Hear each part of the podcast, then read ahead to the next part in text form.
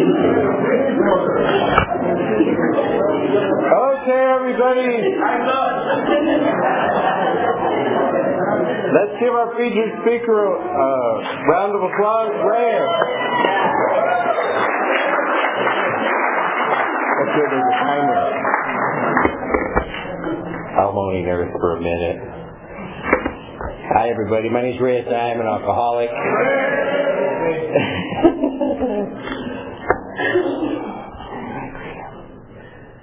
Uh, my sobriety date is the 5th of February, 1983.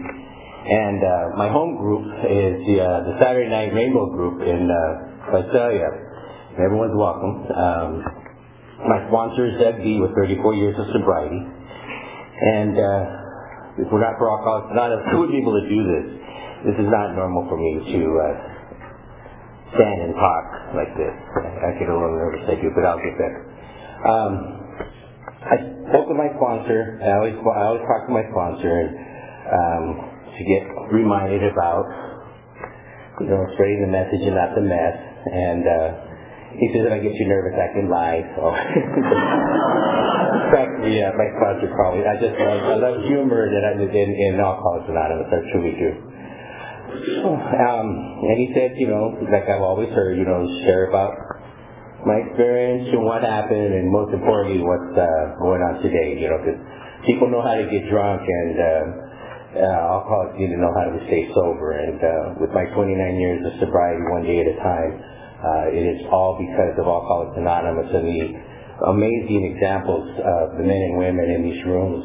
Um, so with that, you know, just and, and I and I always feel like I should say a disclaimer or something about my life, and I I, I tend to edit some of it because I don't like to make people uncomfortable um, with uh, where my alcoholism took me and uh, the type of like when Joe, thank you for your share. I, I, I relate to people when they talk about issues as young people and so forth. And uh, I come from an area uh, where it was okay for the, the men, uh, the boys, I should say, okay for us to drink. You know, I'm uh, Mescalero Apache, so I res near uh, southeastern uh, New Mexico, and I remember when we were growing up, um, they used to have these little half beers, I, and I always mention this, and I don't know if they even make them anymore, but these little cans, and uh, they would give them to us, and I was probably five years old, something like that, and that wasn't my drinking. That I mean, if I drank them, but that wasn't when I was.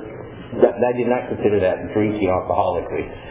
And uh, it was okay for the boys to drink, not the girls. And uh, our home life, I, I just figured everybody's was like that. Uh, abusive, um, scary, uh, and uh, it was hard. It was a hard, a hard life, and I didn't know it. I, I, was growing up, I didn't know we were we were money poor, but not poor in other ways. We raised our own food. Um, we hunted. Um, hand-me-down clothes. My mom made, made a lot of our clothes and stuff like that. And, and we were relative, you know, you know, had fun, you know, whatever fun you could have. But what happened was for me was in the area, like I said, it was, it was a hard life. And uh, not knowing that. And uh, alcohol was always present. And for uh, Native people, alcohol really was always present. Um, my generation, my generation was the one that started with the uh, outside of other outside issues of drugs and so forth. Uh, but up until that time, it was it was alcohol, and it was it was okay to drink, and it was okay to see the kids fall down, and uh, they would laugh at them and so forth like that, and it was accepted. So I was starting, and I always like to mention, you know, all these mixed messages that I was getting when I was growing up. A lot, I got a lot of mixed messages, a lot of them that it was okay to drink. It was okay to. I didn't know what getting drunk was. It was something that happened when we drank that stuff, you know. And um, I remember about I was about eight years old. This is about the hard life I talk about. It.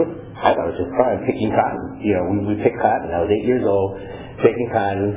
Started driving a, a Chevy pickup, you know, and uh, when I was about nine, you know, because my dad showed us how to show, drive, you know, um, out in the fields and so forth. You know, stuff like that. I just figured it's normal. I was probably eight or nine years old when they gave us a rifle to go shoot with. You know, I, I look at kids nowadays and I think a kid at eight years old a rifle. You know, I'm like, what the hell is these people thinking? You know, but I mean, it was normal. There was all these mixed messages and stuff. Um, when it really got the ill, things started getting sick for me, was the abuse uh, at, an early, at, at an early age. They used to beat us so that we wouldn't cry, but the boys don't cry. Men don't cry. That was another mixed message I had. Um, and uh, I got beat. Yeah, I really did. Um, when I was um, around 10 years of age, I was, um, I am a survivor of, of sexual abuse, and uh, that was a really uh, uh, horrendous time for me for those uh, couple of years of years. And uh, this is one of those mixed messages I got early on, um, because they would, um, I just figured uh, how I tied it in with we will hear about God in these rooms and spirituality in this program and so forth like that, and I just had given up. You know, I just thought, God, you know, I'm a bad kid. I'm going to hell anyway. Because they used to make us go to church, this uh, First Southern Baptist church, and we sat in the back of the church, and the white people sat in the front. And I remember, um, I didn't understand what the word heathen was, but the preacher would yell at it, to yell it out and look at us, you know, and look directly at me, you know, like heathens are going to hell. So I figured I was going to hell anyway. So um, another mixed message I got early in my early life. Um, so when this stuff started happening to me about the sexual abuse and so forth, at around, around I was around nine, 19 years of age, can't remember. Um, I'd just given up on God and I had just given up on the church and thinking that anyone's going to help me, you know. And that, that's when I started, and I know this, I, that's when I started to drink. And I, I look back at this point in my life um, because it's really when I, I look at it when I was starting to drink alcoholically at that time, and it was I somehow I got a hold of an 80 proof uh, Bacardi rum bottle. And the reason I talk about drinking alcoholically is I didn't drink the whole bottle. I left about an inch because I didn't want to get in trouble for drinking the whole bottle, you know. So I left a little bit and um, got violently ill. So what it did, it started this amazing medicine for me to numb what was going on in my life, to make sense of the nonsense, to make sense of the abuse. And I didn't know that. I just thought that was normal that went on. So my drinking, I, I talked about uh, alcoholically drinking about the age of 11, and it, my progression um, was pretty uh, quick. Uh, I couldn't get enough because that it just I needed to numb myself emotionally. Uh, I'd already died spiritually, um, and then the uh, physical stuff. You know, even when I broke a bone or something like that, or had a broken bone, you know, I would numb it with the alcohol and I couldn't get enough alcohol. I just you know, stealing it or doing what I had to do with it. And um, then with that progression, of course, um, I started to go to bars when I was 16 years old, and uh, doing things that uh, I needed to do when I didn't have because I didn't have the money to drink the way I needed to drink. And as I say, you know, as people talk about their stories, lot of fun, and there's, there's some fun for me too, but life is pretty tragic too. And then I, I became a little, uh, a, first of all, uh, I hate to say it, but it's just a male prostitute. Um, I also noticed that people in the bars were watching people around pool tables, and I like I needed the attention. I wanted the, I sought out the attention, and uh, so what I did, I started to learn to play pool and I became quite good at it. I was a little pool shark, and uh, to get that to play for drinks and uh, for money. And um, again, my, my drinking escalated more from that 80 proof. I was now drinking 151, and I drank 150. That was my that was my drug of choice, 151. And um, I gotta mention at one time at a bar, this man uh, saw me ordering a drink, and uh, he lit my drink on fire and I almost beat him up. Um, made him buy me a couple of drinks because I didn't know he lit on fire. I did not know that, and he lit my drink on fire. Um, but that's how I, I drank. I drank like that. I drank a lot. I drank a lot. My blackouts, I didn't know what blackouts were. That was the other part I want to bring up is the fact that I didn't know what blackouts were. I learned a lot of stuff in Alcoholics Anonymous, you know, found out how sick I really was. And um, I just thought I was crazy. You know, God had given up on me. I was going to hell anyway. And Uh, when I drank, I would end up in places. And, and I always had good intentions. I always like to mention, I always had good intentions to go out and have fun, you know, and have a good time. Um, and, and I never thought about trouble, you know. And uh, I was a little uh, hellraiser too, and I was a, a good street fighter. Um, I did a little problem. I had uh, anger issues, and uh, I did not know at that time in my early years, you know, that uh, what had happened to me had really twisted me up so much that I had a very short fuse, uh, especially toward white, tall white men. Um, and um, going out to the bars where I was and the places I hung out, if you were a tall white man, there was some reason, like, you know, uh, I would go after them just to, with a pool stick, with a bar chair. I just, I was just not a nice guy to be around, and that wasn't my intention. It really wasn't. Uh, it was just again all those mixed messages I could get. But my drinking, because the way I had to drink, uh, I went to places where I um, um, wasn't welcomed and after I drank a little while, they really didn't welcome me, you know. Um, the cops would be called, and the times I got locked up for fighting, and uh, I only had, and I got to mention, in all my, in my drinking time, um, I only have, I only got three DUIs, but I'm a blackout drunk driver, and for a lot of years, I drank and drove drunk. And, and I want to talk myself about being a menace to society. I truly was. Uh, when I was 18, I met um, my first partner, and uh, he, I didn't know anything about gay bars. You know, I was going to, to redneck uh, bars and uh, honky tonks, and I could, you know, two-step and Cotton Eye Joe and Dosey Doe, um, Blue Little Waltz with the best of them. I just loved to be on the dance floor, and not that I was interested in the women. I was just wanted to be, you know, in the, you know, to be noticed, you know. And uh, gosh, those were some fun times. They really were. But they always ended up pretty bad and dark. They really did. But when I was 18, my partner uh, took me to my first gay bar, and I thought I died and went to heaven because I didn't know there were other people like me. I didn't. And again, that was the progression more of my disease. And I was able to uh, use my little talent to uh, get more drinks and also got into more of the drugs. Um, which added to my twisted behavior. And uh, I, there was always more. I was just I became addicted to more, uh, more of anything and anything would just change the way I felt or felt or what I thought. And um, there were some men that uh, called me a chameleon because I never was comfortable with who I was. And they never knew that it was just a game for them, how I was going to come out that night, you know, in a military outfit or grudge or what. I was a chameleon. I just fit in to get what I needed and like a little thief in the night and get what I wanted and get away and, and drink. And I drank a lot. I didn't realize how much damage I was doing to my body.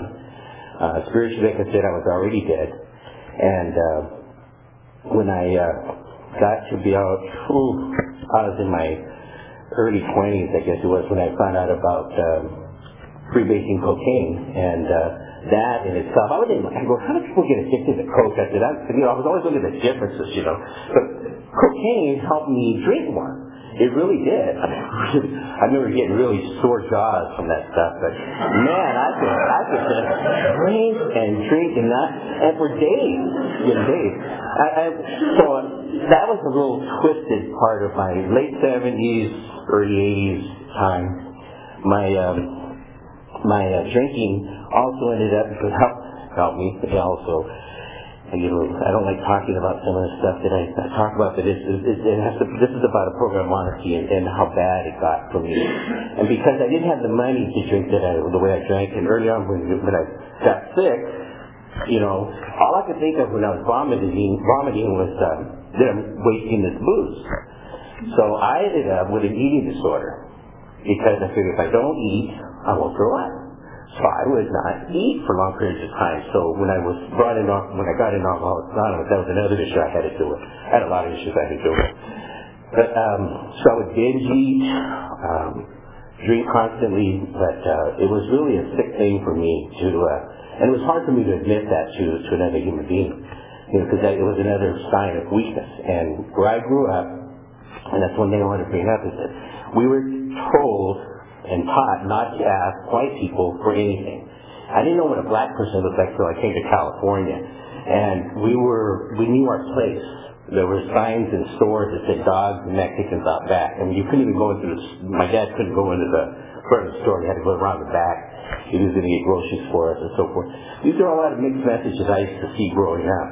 And, uh, so it's easier for, I, I feel it's easier now for people to come into Alcoholics Anonymous and stay here instead of like broken and, and all these mixed messages that I had at the age of 25 when I was brought in here. I'm, I'm 55 today and I've not had it necessary to drink, but before I got to 55, I was so messed up. And I thought I was doing okay.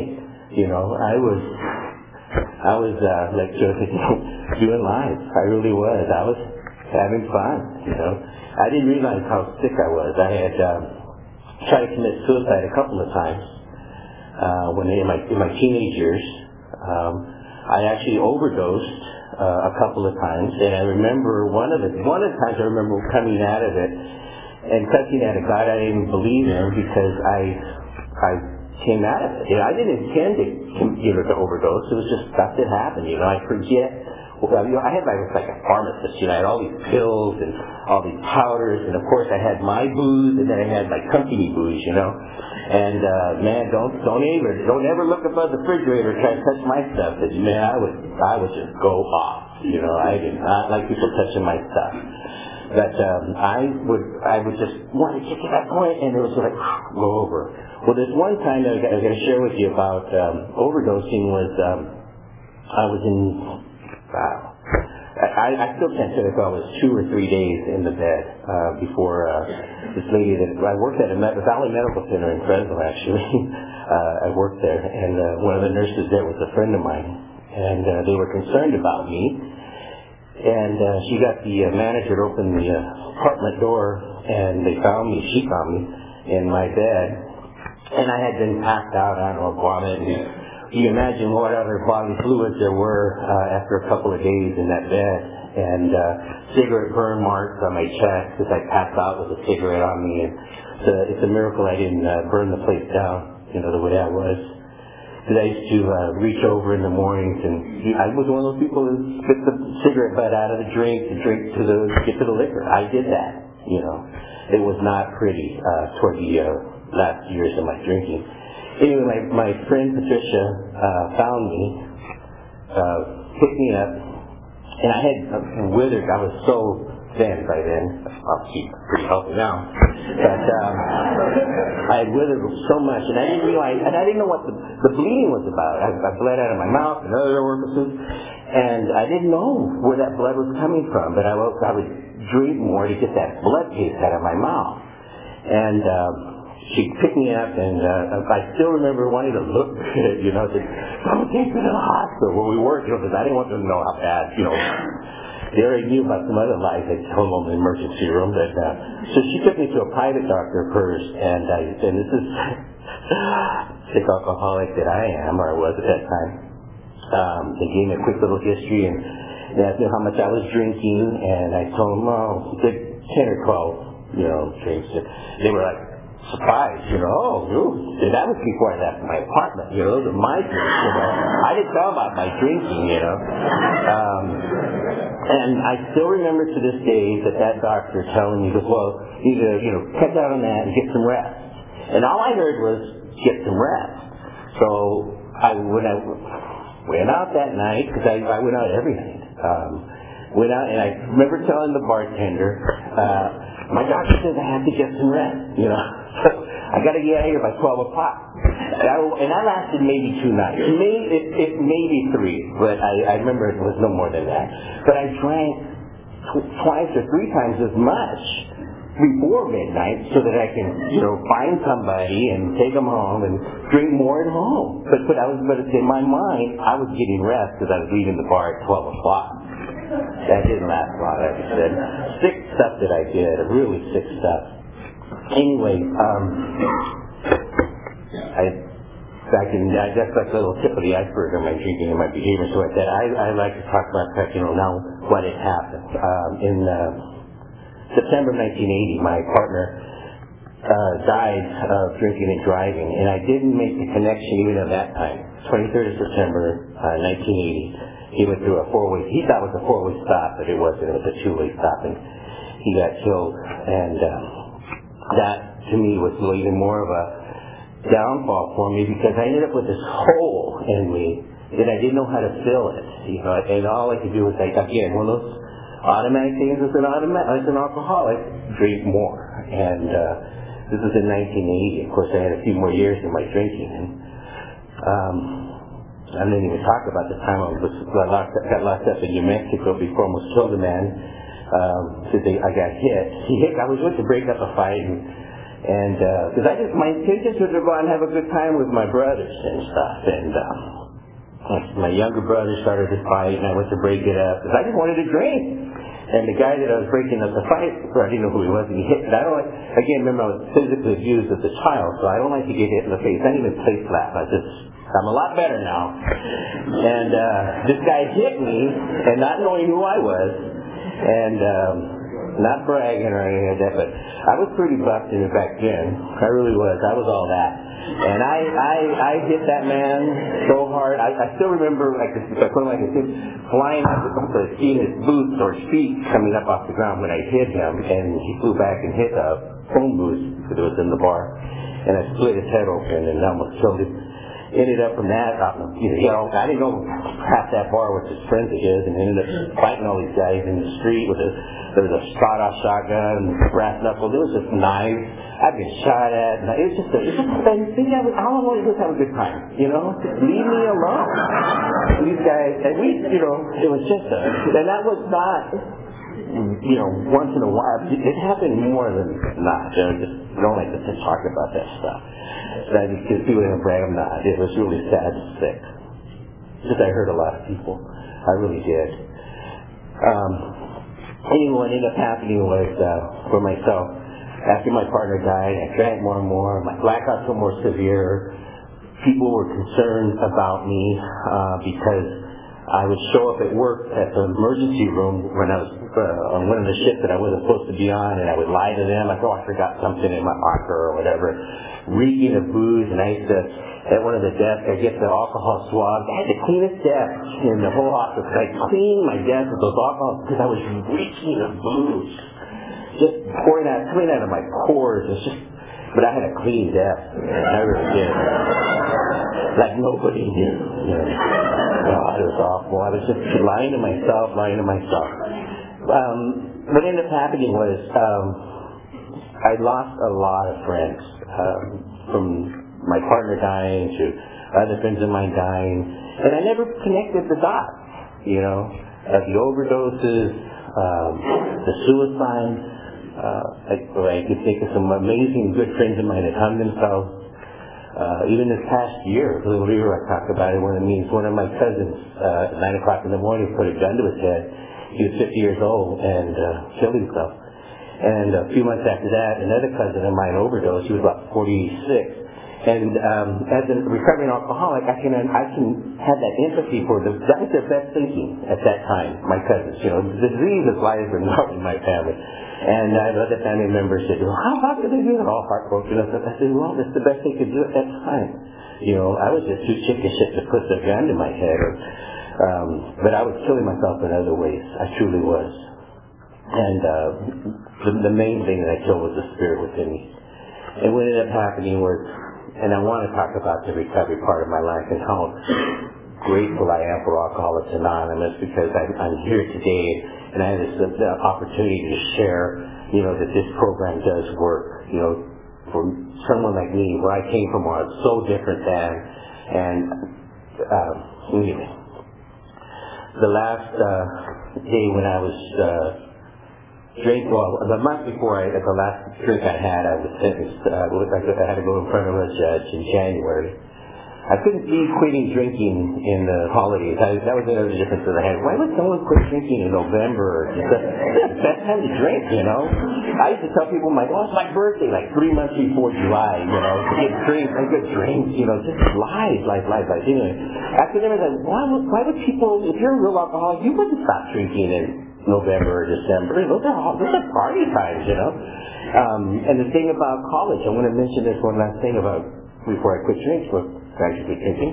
I went away to college because the Vietnam War ended, even though I didn't enlisted. I needed to do something. I wanted to do something different. My brother was over in Vietnam, and I wanted to go. But the war ended, and I go, now what? You know, God hates me. You know, I think that. So I decided I'll go to school because I want to try something different. So I went to college, registered for business administration, and uh, I remember um, uh, being told by a, a, a white professor, Mr. Dr. Sanders, you know, if you want to be in, making business, you got to cut your hair, wear blue slacks, black shoes, a white shirt. So I did that, and I started, you know, I cut my hair, and also, you know, I took those directions. That just felt awful for a long time. It just felt terrible cutting my hair because my people, that's a traditional thing. And um, anyway, I did that, but I only lasted about uh, uh, until my third, maybe even my third semester. And I thought, God, this drinking is just in the way. You know, I got to stop it. I'll quit for a semester, and then I'll get this out of my system, and I'll finish school.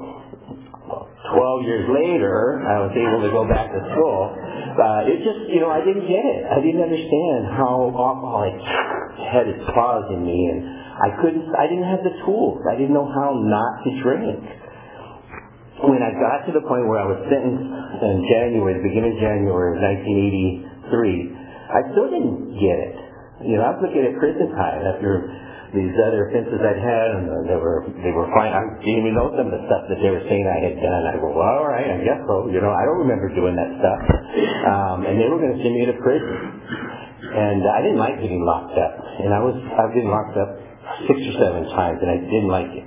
I don't don't recommend that for anybody, but uh, takes what it takes. And uh, I drank for another month, and for me, when I started trudging this road to happy destiny, what ended up happening on the 5th of February 1983, I was um, in my two my two bedroom filthy apartment all by myself. I didn't have any. I had one one friend, Richard, who was in this program um, because he needed it, and. Uh, uh, I remember drinking that, and I tell people I was reduced to a tall Budweiser. That's what I was reduced to drinking, you know, on the floor in my living room. And I remember it was the longest drink that I can remember drinking. It took me 30 minutes to drink that tall Bud. And when it was done, it was literally was like drinking air. Alcohol for me stopped working that morning. And when I uh, finished tipping the can, I looked at the clock and it was 10 o'clock in the morning. That was my last drink. I thought, okay, now what? Well, God told me what. Um, I never gone through withdrawal. Didn't know what that was. I didn't know what to, to expect. And uh, the next day I wasn't feeling well. and I called my friend Richard and I said, I don't feel good. He goes, oh, it's okay. You're just having DTs. You know, they'll, they'll pass in a couple of days. Well, this alcoholic, the way I pickled myself, I had about six days of extreme serious withdrawals. And my friend Richard was coming to pick me up and taking me to meetings.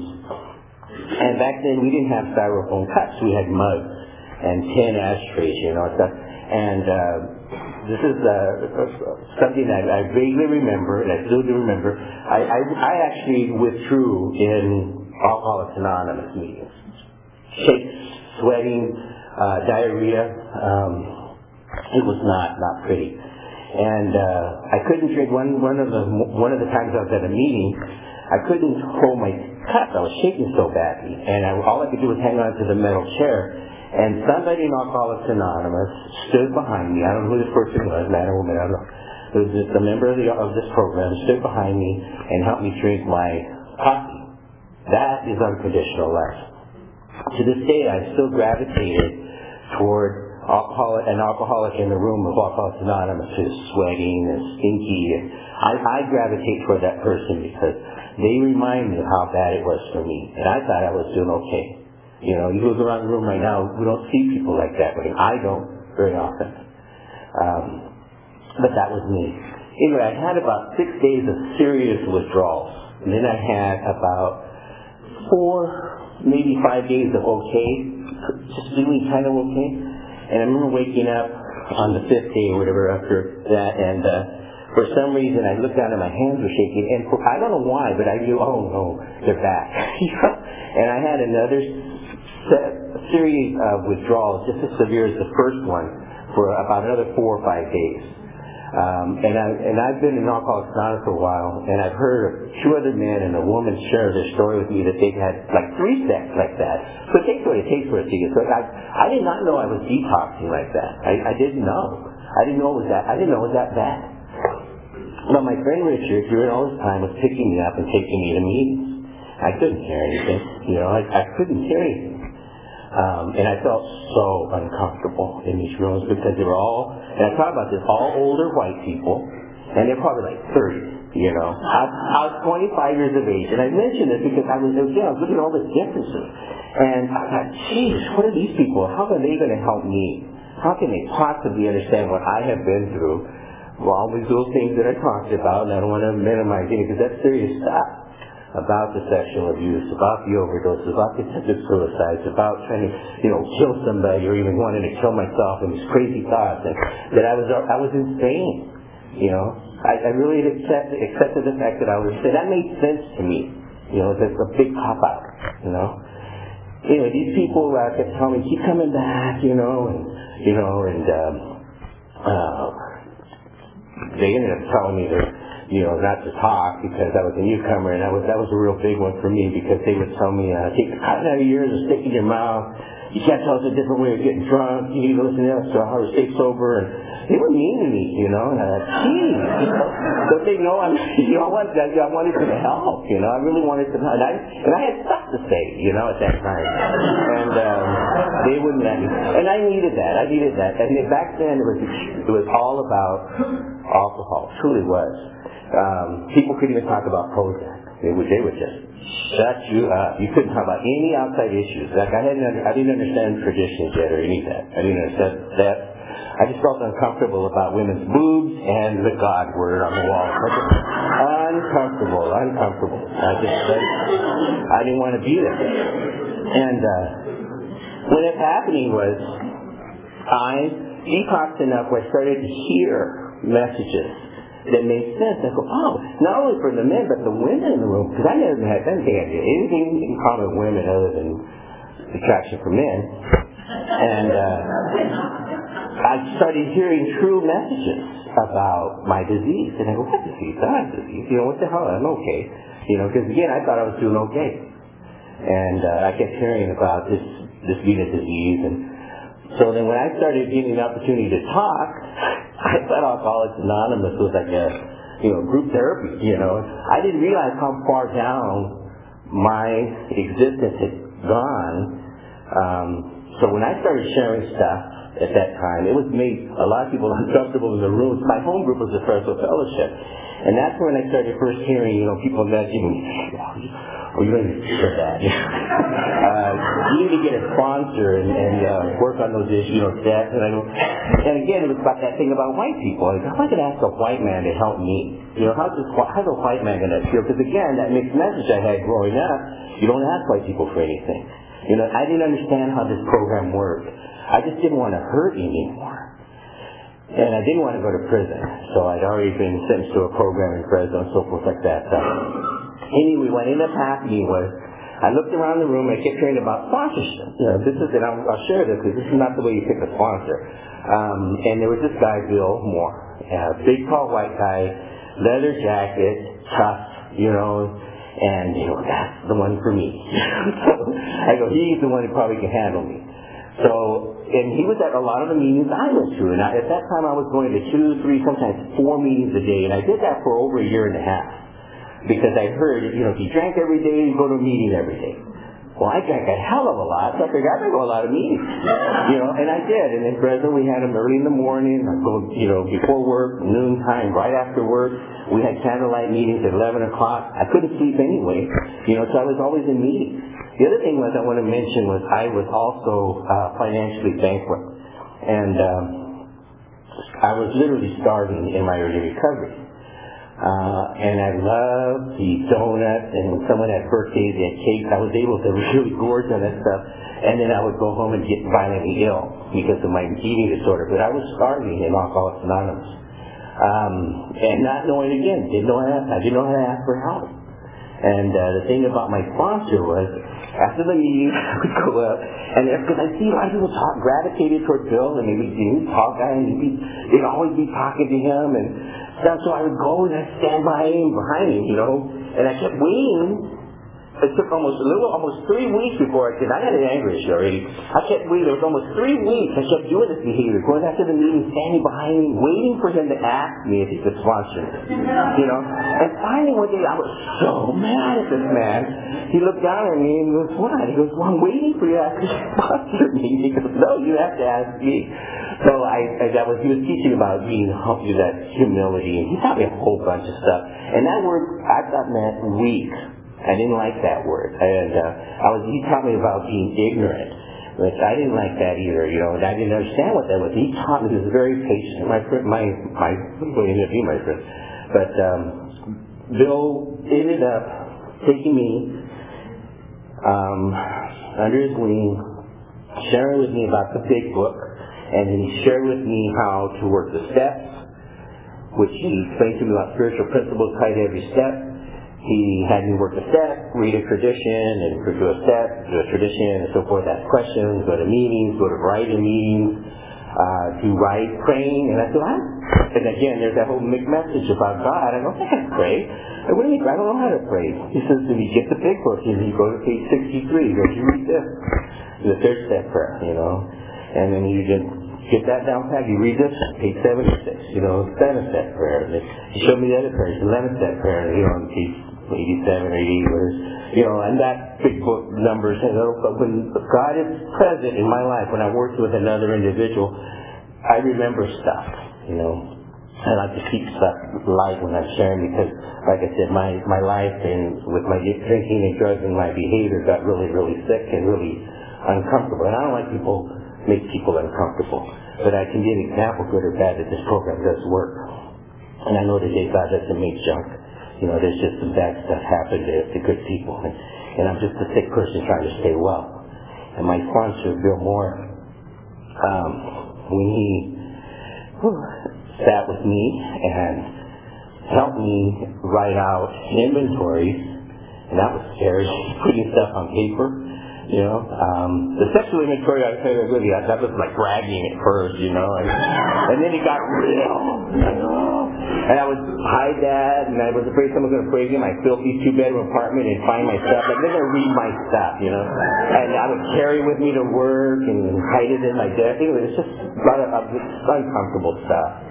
Um, but anyway, my sponsor, when I shared with him my, when I was able to do my because I, I thought truly I only had one shot at sobriety. I didn't know about the 10 step yet, so I was very thorough in my four step, very thorough took me several months to do a lot. I had a lot of writing. And when I finally was able to uh, sit with my sponsor on all these papers, um, and I still remember ripping them out of my hand, just come through with a book, and I read it to me. And uh, and I still remember to this day when I was reading my fifth my, doing my fifth step with my sponsor, he, he cringed a few times. And I just felt bad that I was making this wonderful man feel bad about the stuff that I had done to others, to myself. You know, it was just, I, I, there was a lot of sick stuff in my existence. But you know what? That man sat with me and went through that fourth column about my part.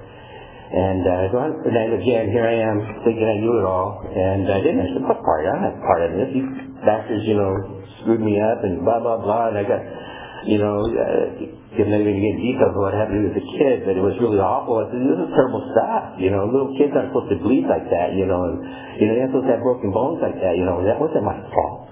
And he tells me that, that was the first time in my life that I, excuse me, that,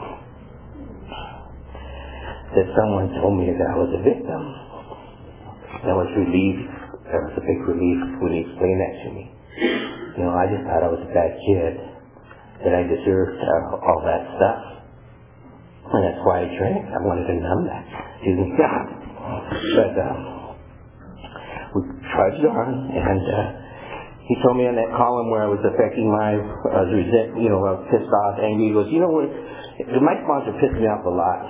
And uh, he says, you know, Rick, was when you go back then was Ray, because uh, the you know that's the government name. The government changed all our names to English, and I, I keep a tribal name as well, and so forth. But uh, he says, Ray, everywhere you put you're upset, mad, you know, angry. He goes, we're gonna find out what you're afraid of. And that pissed me off when my sponsor told me. Really, I was angry at my sponsor because I said, no, I'm not afraid. You know, you don't understand. I've been shot at. I've been nice. You know, you don't understand. He goes, and so we, on my part, he helped me because that fear that I had on my life, um, all those years, and why I drank to numb that, um, it was really awful. But uh, he was very patient with me and helped me look at where I was afraid and why I did my behavior and why I acted the way I did and why I reacted to situations in life the way I did. And it wasn't a quick thing for me, you know, it's talks about in the big book, you know, sometimes quickly, sometimes slowly, and my current sponsor says I'm a quick learner, but I'm a slow applier, you know, and that's true for me today. I'm better at that today.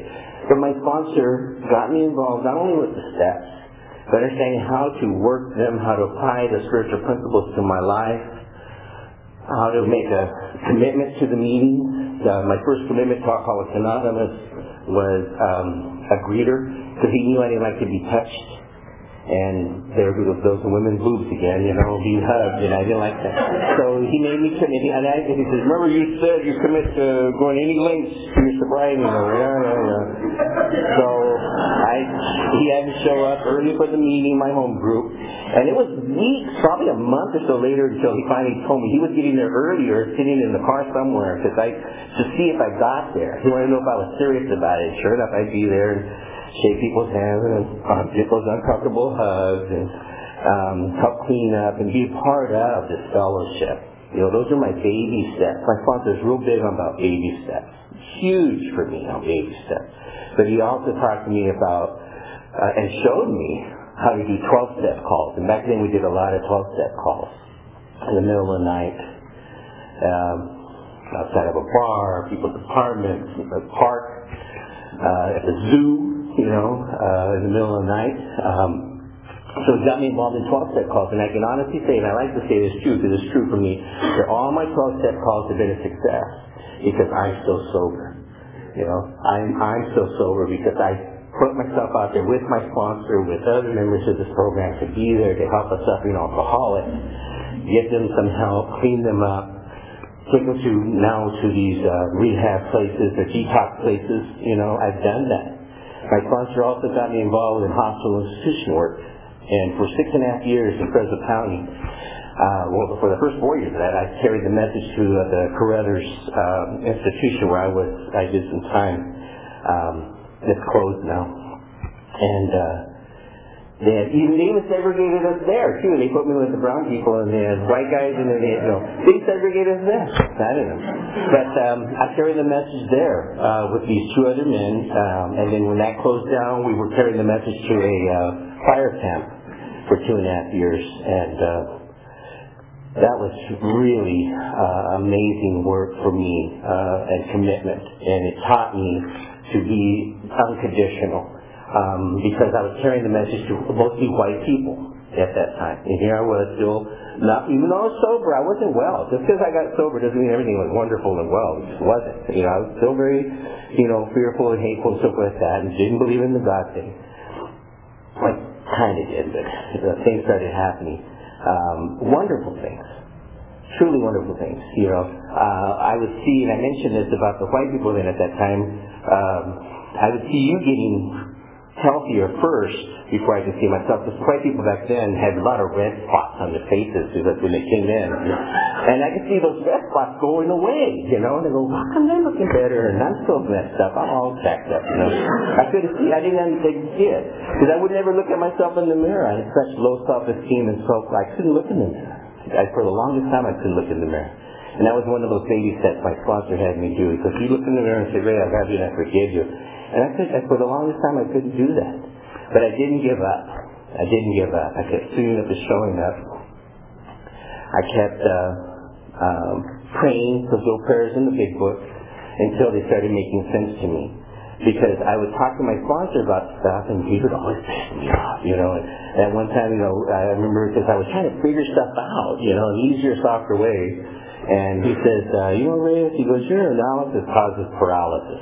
And then that, you know, that didn't make sense to me when he said that, but it pissed me off because he, he came from him, you know. And I was like, oh, what do you mean? He goes, you just have faith. You know, and he talked to me about that spiritual principle, statue about faith and that surrender and trust, and I got it. You know, today I, I truly believe in my Creator. Today I believe, you know, again, like I said, God doesn't make junk. You know, and it's only because of Alcoholics Anonymous and what I've learned to live my life when you hear all these silly little things and all these acronyms about halt, hungry, and lonely, tired, or ego edging God out, and the God thing that, that early on for me, they would talk about um, a group of drunks or good orderly direction. Those things made sense to me. But now it's God of a spirit within me because I no longer kill that spirit. Because of that, I no longer drink and I do things unconditionally uh, without any, you know, getting something back from you. Um, I can live a comfortable life. Doesn't mean it's wonderful. I have problems, you know, and that's what the 10 step is for. You know, and uh, my sponsors that I've had over the years, because Bill moved away, Bill's been my sponsor, I mean, uh, Doug's been my sponsor about 20 years. I love Doug B. He has, like I said, 34 years. And uh, these men and women who are have been here before me show me by their example, you know, where are we? We're in the meeting of Alcoholics Anonymous. This is how I stay sober. You know, by not saying no to sharing that little tip of the iceberg of my insane drinking life and drug life and sex and all that other stuff because there's a whole bunch more and there's nothing that I would not share my own personal life with with a sponsor and other suffering alcoholics on a one-on-one basis because I've learned healthy boundaries um, in Alcoholics Anonymous. You know, you all don't need to know all my stuff. You don't. You know, but if there's something that uh, someone comes to me and we pray together, like my sponsor asked me to do, and showed me how to do that together, holding hands and um, praying, because we're two or more gathered, you know, God's there. And God has been there a lot for me. Uh, I have to share one thing about, you know, why the traditions are so important, and then I'm going to wrap this up. It's almost 25 after. But uh, I was uh, traveling uh, in Georgia, uh, and I went to Rome, Georgia. When I travel now, I, I seek out Alcoholics Anonymous. And uh, I went to a meeting, I asked my friend to take me to a meeting, and he dropped me off at the City Hall meeting place, something like that. And I went in, and I did not know it was for whites only. This was in 84, 85, 1984, 85. And I went in the meeting and it was for whites only. That, I did not know that. I didn't know that. And uh, this woman that when I walked in, mean, was like, but this woman pulled her son over and made him shake my hand. And I was pissed. I was so, I mean, getting angry, you know. And I sat down and, uh, I can't remember what went on in that meeting. I was just so angry because I was thinking these white people can't make me leave, you know. Uh, because I, I remember the tradition, some of that, the tradition about the third tradition about the only requirement for AA membership is an honest desire not to drink, and I didn't want to drink. And um, I didn't understand the other people. So when I came back, I talked to my sponsor. I was so angry. So it, what it did, it motivated me to learn more about the traditions and how to express them and be a part of the fellowship in a healthy way. And so I went back the following year to look for those bastards, you know, and they they moved, you know. But I had but what it did, it put the fire under me to learn about more about how this program works and how to apply those traditions to my life in a good way. You know, and how because the steps are there to protect me from myself and the traditions are there to protect AA from me. I have no opinion on outside issues. You know, and because of that, I have been able to be a uh, sponsor and friends, members of the Clovis KKK. Uh, to uh, I have a really good friend of mine who's in the White family. I have another friend of mine, kind of dating him, but uh, he was with the Woodpeckers. Um, you know, normally these people would have killed him. We'd have, you know, gotten in horrible fights, you know. Um, but you know, because of Alcoholics Anonymous, the common denominator in here is about recovery, you know, and not not because of their beliefs or or how they were raised or whatever like that. I'd rather them be sober. They're less likely to shoot me, you know, um, if they're in these meetings here. So that was that, that that makes sense to me today. You know, I don't look at people that color or how they looked. I've had the most amazing men step up to me and ask me to be their sponsor. And this is one of the blessings of Alcoholics Anonymous. Because I'll be looking and, you know, we laugh, you laugh, look, you know. we judge. They say we don't judge. We judge in these rooms. Uh, I sure the hell have. And, uh, and this is a, one of the one of the many many blessings of Alcoholics Anonymous. so, these men will come to me and ask me if, if I was, you know, no, they don't go out to you know, and ask me if, be, if I would be their sponsor. As soon as those words come out, lust and all that other stuff goes away because then I am there with that individual for the purpose of this program to help another suffering alcoholic.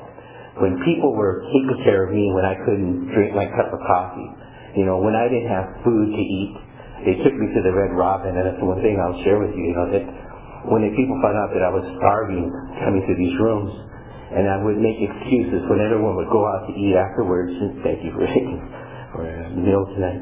Um, that's why I had difficulty accepting those humble things and those wonderful blessings of this program people started taking me and saying, you know what, we're going to take you, we're going to buy you those Mile High, because they would go out for these Mile High mud pies at Red Robin, and I couldn't afford it. I couldn't afford it. And they said, we're going to buy this for you, and then, you know, later on in your life, you're going to be able to pay back. And I'm so grateful for Alcoholics Anonymous that I'm able to pay back, not only by food, but with my time, giving people rides, being present and the best race I can be because of Alcoholics Anonymous. And there's so much more that I could share with you, but I, again, it's not about making somebody uncomfortable about where alcohol and drugs took me and my behavior. It's about the gift that I have because I can be here and be present and stand in front of you as a, a sober member of Alcoholics Anonymous with all my flaws and say, you know what, it, it does get better. You know, they didn't promise me better roses, a lot of money, stuff like that. But I'm not a blackout drunk driver. I'm not a menace to society. I care about people. Of the probably 60 men that I used to run with, back then I think there's only three or four of us left. All the other ones are dead. I'm not, I'm not making that up. Um, overdoses, diseases, horrible deaths. And uh, today I get to live. And that's why I, am so grateful that I get an opportunity to share a little bit about my twisted life and also the, the laughter and the amazing friendships. And in the big book it talks about, you know, uh, that we normally would not mix. You know, but I know I'm here because I am a sober member of this program. And the steps have freed me from that shame and that guilt. You know, what happened to me as a kid happened. You know, I'm responsible for my actions today. And the steps to even to this day help me get comfortable in my own skin. And you know what? You can judge me all you want. Yeah? You sweat up my butt. It's not. You know, the only one that can hurt me is me if I were to drink today. And because of Alcoholics Anonymous and amazing friendships, I don't have to drink today. And I want to thank all of you for being here. And I hope, uh, my hope, which is hearing other people's experiences, that keep coming back and you stay. Just stay and stay involved. Stay in the herd. Don't get cut from the herd. Stay active. Give back um, unconditionally, and the, the blessings will come. Thank you, each and every one of you.